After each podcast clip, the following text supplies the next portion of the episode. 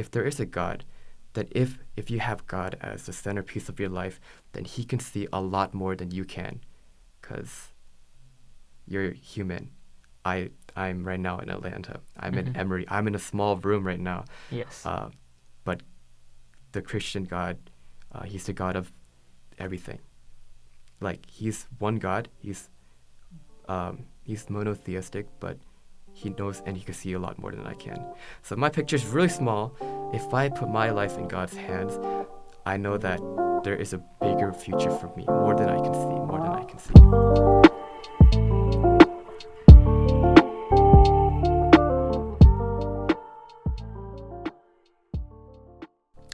Hi, this is Prasanna Karul, and I'm with Uh, hi, I'm Josh. uh, Josh. How are you? Uh, I'm fine. I'm doing good. All right. Um, where is home for you, and where did you grow up? Um, home for me is um, Beaverton, Oregon. Uh, I grew up in uh, Oregon for most of my life. Um, we moved up there because of uh, economic opportunity. Because uh, I was originally from California, but uh, there were some issues there, and so we decided to move up to Oregon. And it was a good place for me to grow up. Yeah. Do you like Oregon? Um, honestly, there's nothing to do in Oregon. uh, I mean, the things that people come to Oregon for is the hipster vibes, the weed, the books, the coffee. Um, I usually vibe with the books and coffee, though. Uh, those are my go-to. Um, I don't know. Home to me doesn't really have a uh, like a physical place. It's like the place you make it. So right now, home for me would be Emory University. Um, Oregon is a cornerstone to uh, show my background. Um, I really uh, enjoy going back and redoing the things that I've done in the past, and it feels extremely nostalgic, especially nature stuff, because uh, I grew up uh, doing a lot of sustainability acts um, around a lot of trees, a lot of camping, a lot of outdoor recreation. So I'm hearing you're very active about the environment, etc. Kind Uh, of. Sort of. Okay. Yeah, like, um, please don't take away my forest, don't take away my trees. Uh-huh. Um, you can do everything you want, but if you ruin that natural beauty, I will come and get you. And Okay. uh, what did or do your parents do for a living? uh, my parents, uh, only my dad works. Mm-hmm. Um, I my family, uh, we are a pastor family, so he works at the church. He's a minister there. So uh, I grew up actually most of my life in the church. Um, I'm pretty sure like if you look at my uh, body makeup, I'd be like 30% made out of church food because I spent most of my time there. Yeah. How do you think that's affected your childhood or like your current views of the world, etc.? Um, the place, the the place of church, um, it really helped me. Um, it was a good place for me to develop, uh, because there are uh, a lot of the Christian morals that they uh, abide by are very um, peaceful and they're very well. The place I grew up in, um, they were edifying. They wanted to uh, build each other up. Um, my family, we didn't have a lot of uh, like money to begin with, but a lot of people helped us out, and they still currently help us out. Like they love my dad, Mhm. and then so it kind of trickles down, and they love me in response. So um, it's like I don't know all the all the middle aged like women there, and all the old grandpas. They're like all my they're like my grandpas, and they're like all my moms, and each one really impacted me in a certain way. That's a great community to have growing up. Oh yeah. Yeah. Oh yeah. Mm-hmm. What were you curious about as a child? As a child, huh? As a child, I was really curious about life and death.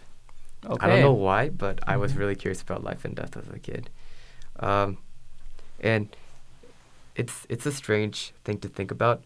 Um, as a little kid, especially, um, I always thought that whatever I do, let's say um, I go out, I decide to like go out and explore uh, a new place, right? Mm-hmm. I would think, how would this place impact my life? And will it, you know, be good for my life or would it be bad for my life? In, in the aspects of life and death. I mean, like, let's say I go to a place that has a lot of um, drug issues, right? Would I end up doing the drugs? Uh, let's say I go to a place that has a lot of, like, the place is very um, focused on community. Would I be really involved in the community? Um, also, it was kind of I was a I was a special kid. yeah, I was a really special kid. I would think like, oh, look at this apple. Um, if I eat this apple, would I live longer? If I eat this apple, would I die? You know, Yeah. you know, like Snow White. So disparities between the two, but it's my own thing. Well, h- how did you think this developed? Like you looking to look, you looking through your experiences as if will this help me live, or will this make me, or will this help me die? How did you get that? Like, where did it come from? Do you know? Um, I think it's because, uh, because I I grew up in a very Christian community. Mm-hmm. Uh, John three sixteen was enforced so much, and basically it's like What's John three sixteen? John three sixteen in the Bible. It's the um, it's the Christian like dogma. It's like for God so loved the world that He gave His one and only Son, that whoever believes in Him will not perish but have eternal life. Okay. So that's basically you believe in Jesus, uh, and your forget your sins are forgiven, and you will have eternal life with Him. That's the utopian you know thing. So knowing that, I was like, but what if I have doubts? What if I, you know, what if I don't believe accidentally? Hmm. would I die? So I was very, very like, uh, cautious about everything. Uh, although that's a really religious, like, oh, you go to hell or you go to heaven, right? I took that perspective and I put that in my daily life. Wow. actions. Yeah. Okay. So would this action make me go to hell, or would this action make me go to heaven? Exactly. thing? Yeah. Yeah. So like, um, with riding this bike, this actually happened. Mhm. Uh, with riding this bike with like really bald tires, this bike is falling apart. Literally, it's falling apart. Uh, riding this bike and doing like drifting. Like I made like marks on the sidewalks. like going okay, no helmet, just going really fast on the road. Would that impact my life in any way? I did it. Uh huh. I did not die, but I almost got injured. Wow. So how did it impact your life? Did it It impact? impacted my life. Yeah. I'm not gonna ride that bike again. yeah. So I like I like that perspective, and it started as a young age because you were you grew up in a church Christian Yeah. family household. Yeah. Okay. Especially that.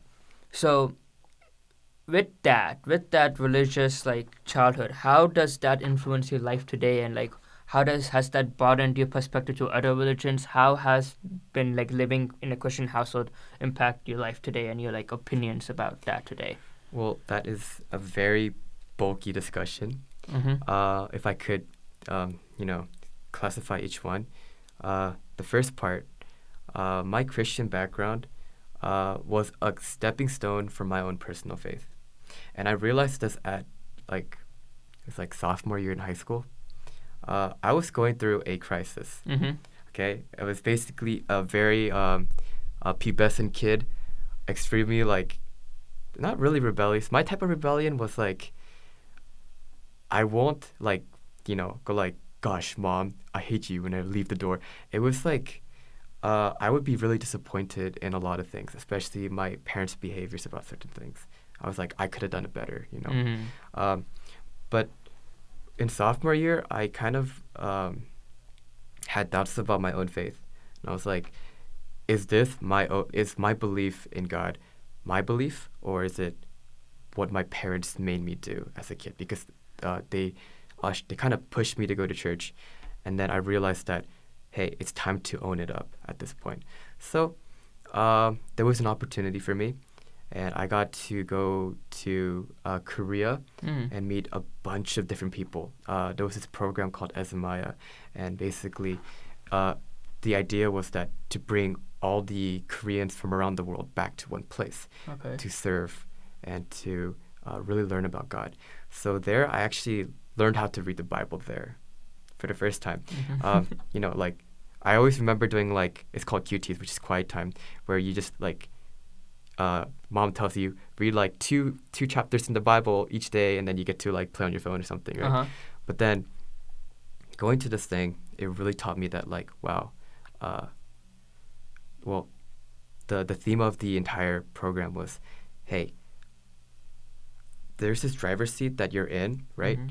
Um, but know that whatever you do, no matter how far you go, you're not gonna go. Uh, you, there's a limit, right? And uh, sometimes I don't make the best decisions, and I know that. And sometimes I don't know what I'm doing, right? So, in that case, uh, realize that I am not the king, and God is the king.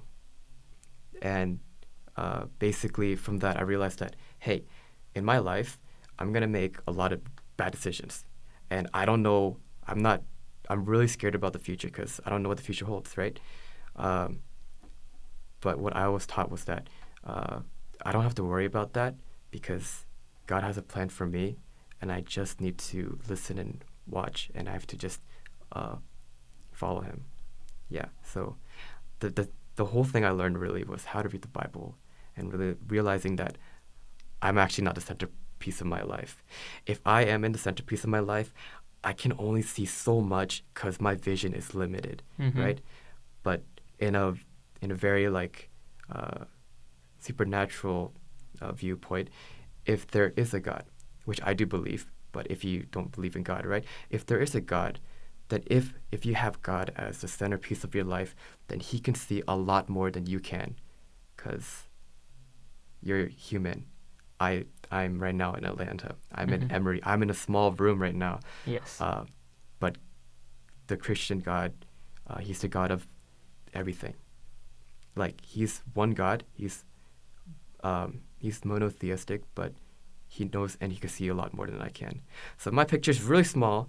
If I put my life in God's hands, I know that there is a bigger future for me, more than I can see, more than I can see, and that's really exciting for me. And that's also very um, comforting because I don't have to worry about what the future is and what purpose I have because I know my purpose is um, God's work for me. So that's that's my uh, that's what I learned, and I still carry that um, belief with me to this day. Um, but the thing about faith Uh-huh. is that as a human, you have so much doubts. Uh, but amidst all that turmoil, and every time I fall down, and every time I like, like you know, go like, what the heck? I, why do I want to believe in God, right? Yeah. Uh, there's something about there's there's like this innate peace I have uh, when I just come back to God. Like I just realize, um, you know, like I know that God says don't do this, right? But I end up doing it, right? And I feel so bad. Uh, and I decided, you know what? Screw God. I don't need God. I just keep on going down that path. There's something about once you believe in God and you hold on to Him, and no matter how much time you abandon Him, He will not abandon you, and you just get pulled. And it's really comforting because you know that you're never alone. And that's why I stick with the Christian faith. Um, there's also the the things you can look up, the things that you can uh, listen in the sermons, that like the the gospel and Mhm. how like um, your sins are forgiven. But I'm not here to evangelize. I'm just saying that um, this is how God impacted my life and how I live in every day. And this is my background really. Uh, I have you know the academic the academic background too. Like everything I had to do to get up to this point in college. Yeah. I mean that's important, but I mean no one really cares. I don't really care. Actually, I don't even talk about it. I did some. It was really boring. okay. Yeah. Wow. Wow. That's a lot. So you are a very religious man. I am. Yeah. That's good. That's good to hear. Uh, so what what do you want to do when you grow up? Oh. Well, it's a pseudo dream. Uh huh. It's uh, like something that I I know it's tangible. I can do it, but I don't know if, if it's really logical. Okay. It's definitely not logical. It's not profitable. So I'm gonna get to the point. but it's something that was on my mind ever since I was a kid. Um, my first dream was Mhm. that I had this buddy back at home. Uh, we're best friends, but we're completely opposite. Like you couldn't even tell that we're best friends, but because we're always like sleep, our friendship was really good that people knew that it was. Um, I, um, I always wanted to be something in the medical field as a kid. Mhm. Not a doctor though. Uh, I have my own reasons for that. Um, mostly because of personal experience and being really sickly as a kid. Uh, usually the the doctors are the detectives. I have a lot of respect for doctors, except that um, there's something about being uh, present a lot and having the time to really help out someone that I really enjoy. And that's something that as a doctor, your time is so limited because you have so much responsibilities that you can't do. So that's Mhm. okay. But That in terms sense, of that, yeah. so my dream was like something in the medical field, right? Uh, my best friend's dream was in the military. Okay. He's right now at like uh, the Naval Academy. Wow. I'm here at Emory, right? And I'm training to become a nurse practitioner. Mhm. He's training to be an officer. So, uh, my dream as a kid was to either be a biomedical engineer Mhm. or a some sort of like physician, but it, it, it, okay, maybe doctors could work too. Um, but my dream was that when he's in the field, right? Yeah. I'll be there to like heal him. I'd be that one like support character like in the video games. like in the right. yeah. yeah. It's like that one like the, the one carry, you know, he kills everyone, but he needs healing, he needs all the boost and attack. I wanted to be that person for him. So that was the dream. It's still the dream. That's why I said pseudo dream. Because uh, there's two parts to it. Uh huh. Um, if I could do that in the future, I would do it hands on, regardless of pay, regardless of To become a military doctor or Uh, if if I had the chance to be right along beside him Mm. and to you know heal his squad and do all Yeah. that stuff, you know, I'd be so down for that. That's what that's part one of the dream. Okay. Part two of the dream is, um, I always had the heart. I always had a um. There's something within that is calling me to go out to do humanitarian aid. Okay. Yeah. So, um, I really wanted to uh, be a nurse practitioner, a very specialized nurse practitioner in whatever field I decide to do, uh, and work for like Doctors Without Borders and, um, or whatever like medical teams internationals, whatever humanitarian aid there's out there. Mhm. Um, my reasons for doing it is that I don't want the title of the Good Samaritan. Yeah. Okay. It's very contradictory as being a Christian. You know, you have to uh, behave in a certain way. Uh, but um, um, I wanted to do it because actually I wanted to do the most the gritty stuff that people didn't want to do, which is going to areas that have uh, the like outbreaks and war uh, stricken areas, places where people don't want to go. For some reason, I want to do humanitarian aid and go into those areas. Um, I think it's a calling, Okay. so I'm gonna go for it. Uh, I don't know. It's just it's a it's a dream. I don't have a lot of evidence behind it, but it's always been on my mind to do. It's something that your heart is telling you to do. Yeah. It's You can't explain it. can't explain it. Wow. But if I could explain Uh-huh. something, Yeah. uh, if I do go, I want to serve with the right heart, and my belief in my my general philosophies. I kind of want to abide by them, and if I can, I want to teach them to other people too, which is everyone wants to survive, Mm-hmm. and in to in to survive, uh, we tend to think of ourselves first, in a selfish manner. So as humans, we're inherently selfish, which could encompass uh, the nature of evil, because uh, so. But amongst that, uh, we all strive to become good. The rebellion behind our innate nature. Mm-hmm. So, uh, as a human being, uh, if I can, um, I want to just teach people how to be better human beings. Are we naturally good or naturally bad? I think um, This is a philosophical question. this is a very philosophical question. I think there are rules that society puts, um, and you know, there's this whole idea of like how certain things are social construct. I also believe on I believe some some things are social construct, I believe that rules are also um, made to maintain peace and order, Mhm. right? But in terms of being human and being good, uh, not so. We don't have any obligation to. We really don't. Because why would you benefit another person if it could benefit you twicefold? You know, uh, I could every penny I own, if I could save all the money I had since I was a kid to this point, Mm-hmm. I could invest that into something. Why would I want to help other people? I, I there's no reason for me to if uh, if I didn't have the principles I grew up with. So I think that an important part about being good is that we teach people to be good. That's why we are good. We're inherently evil, Mm-hmm. but uh, because we teach others to be good, we tend to uh, follow that instead. It's, it's being taught. No one teaches to be evil Yeah. unless you're. Yeah. So there's teaching. We're taught to be something, but I think as a human being, if if if society never mandated any rules and to be a good person, the golden rule to like if I help Treat you, someone, yeah, yeah. and you treat me the same way, you know. Mm-hmm. So if no one taught us that, right, I think we would just do whatever we can to benefit ourselves. I'm not familiar with Christianity, but is does this have something to do with like religion, or is this is this Oh, yeah. a similar concept in Christianity? Oh yeah. Um basically if I could put it simply put, uh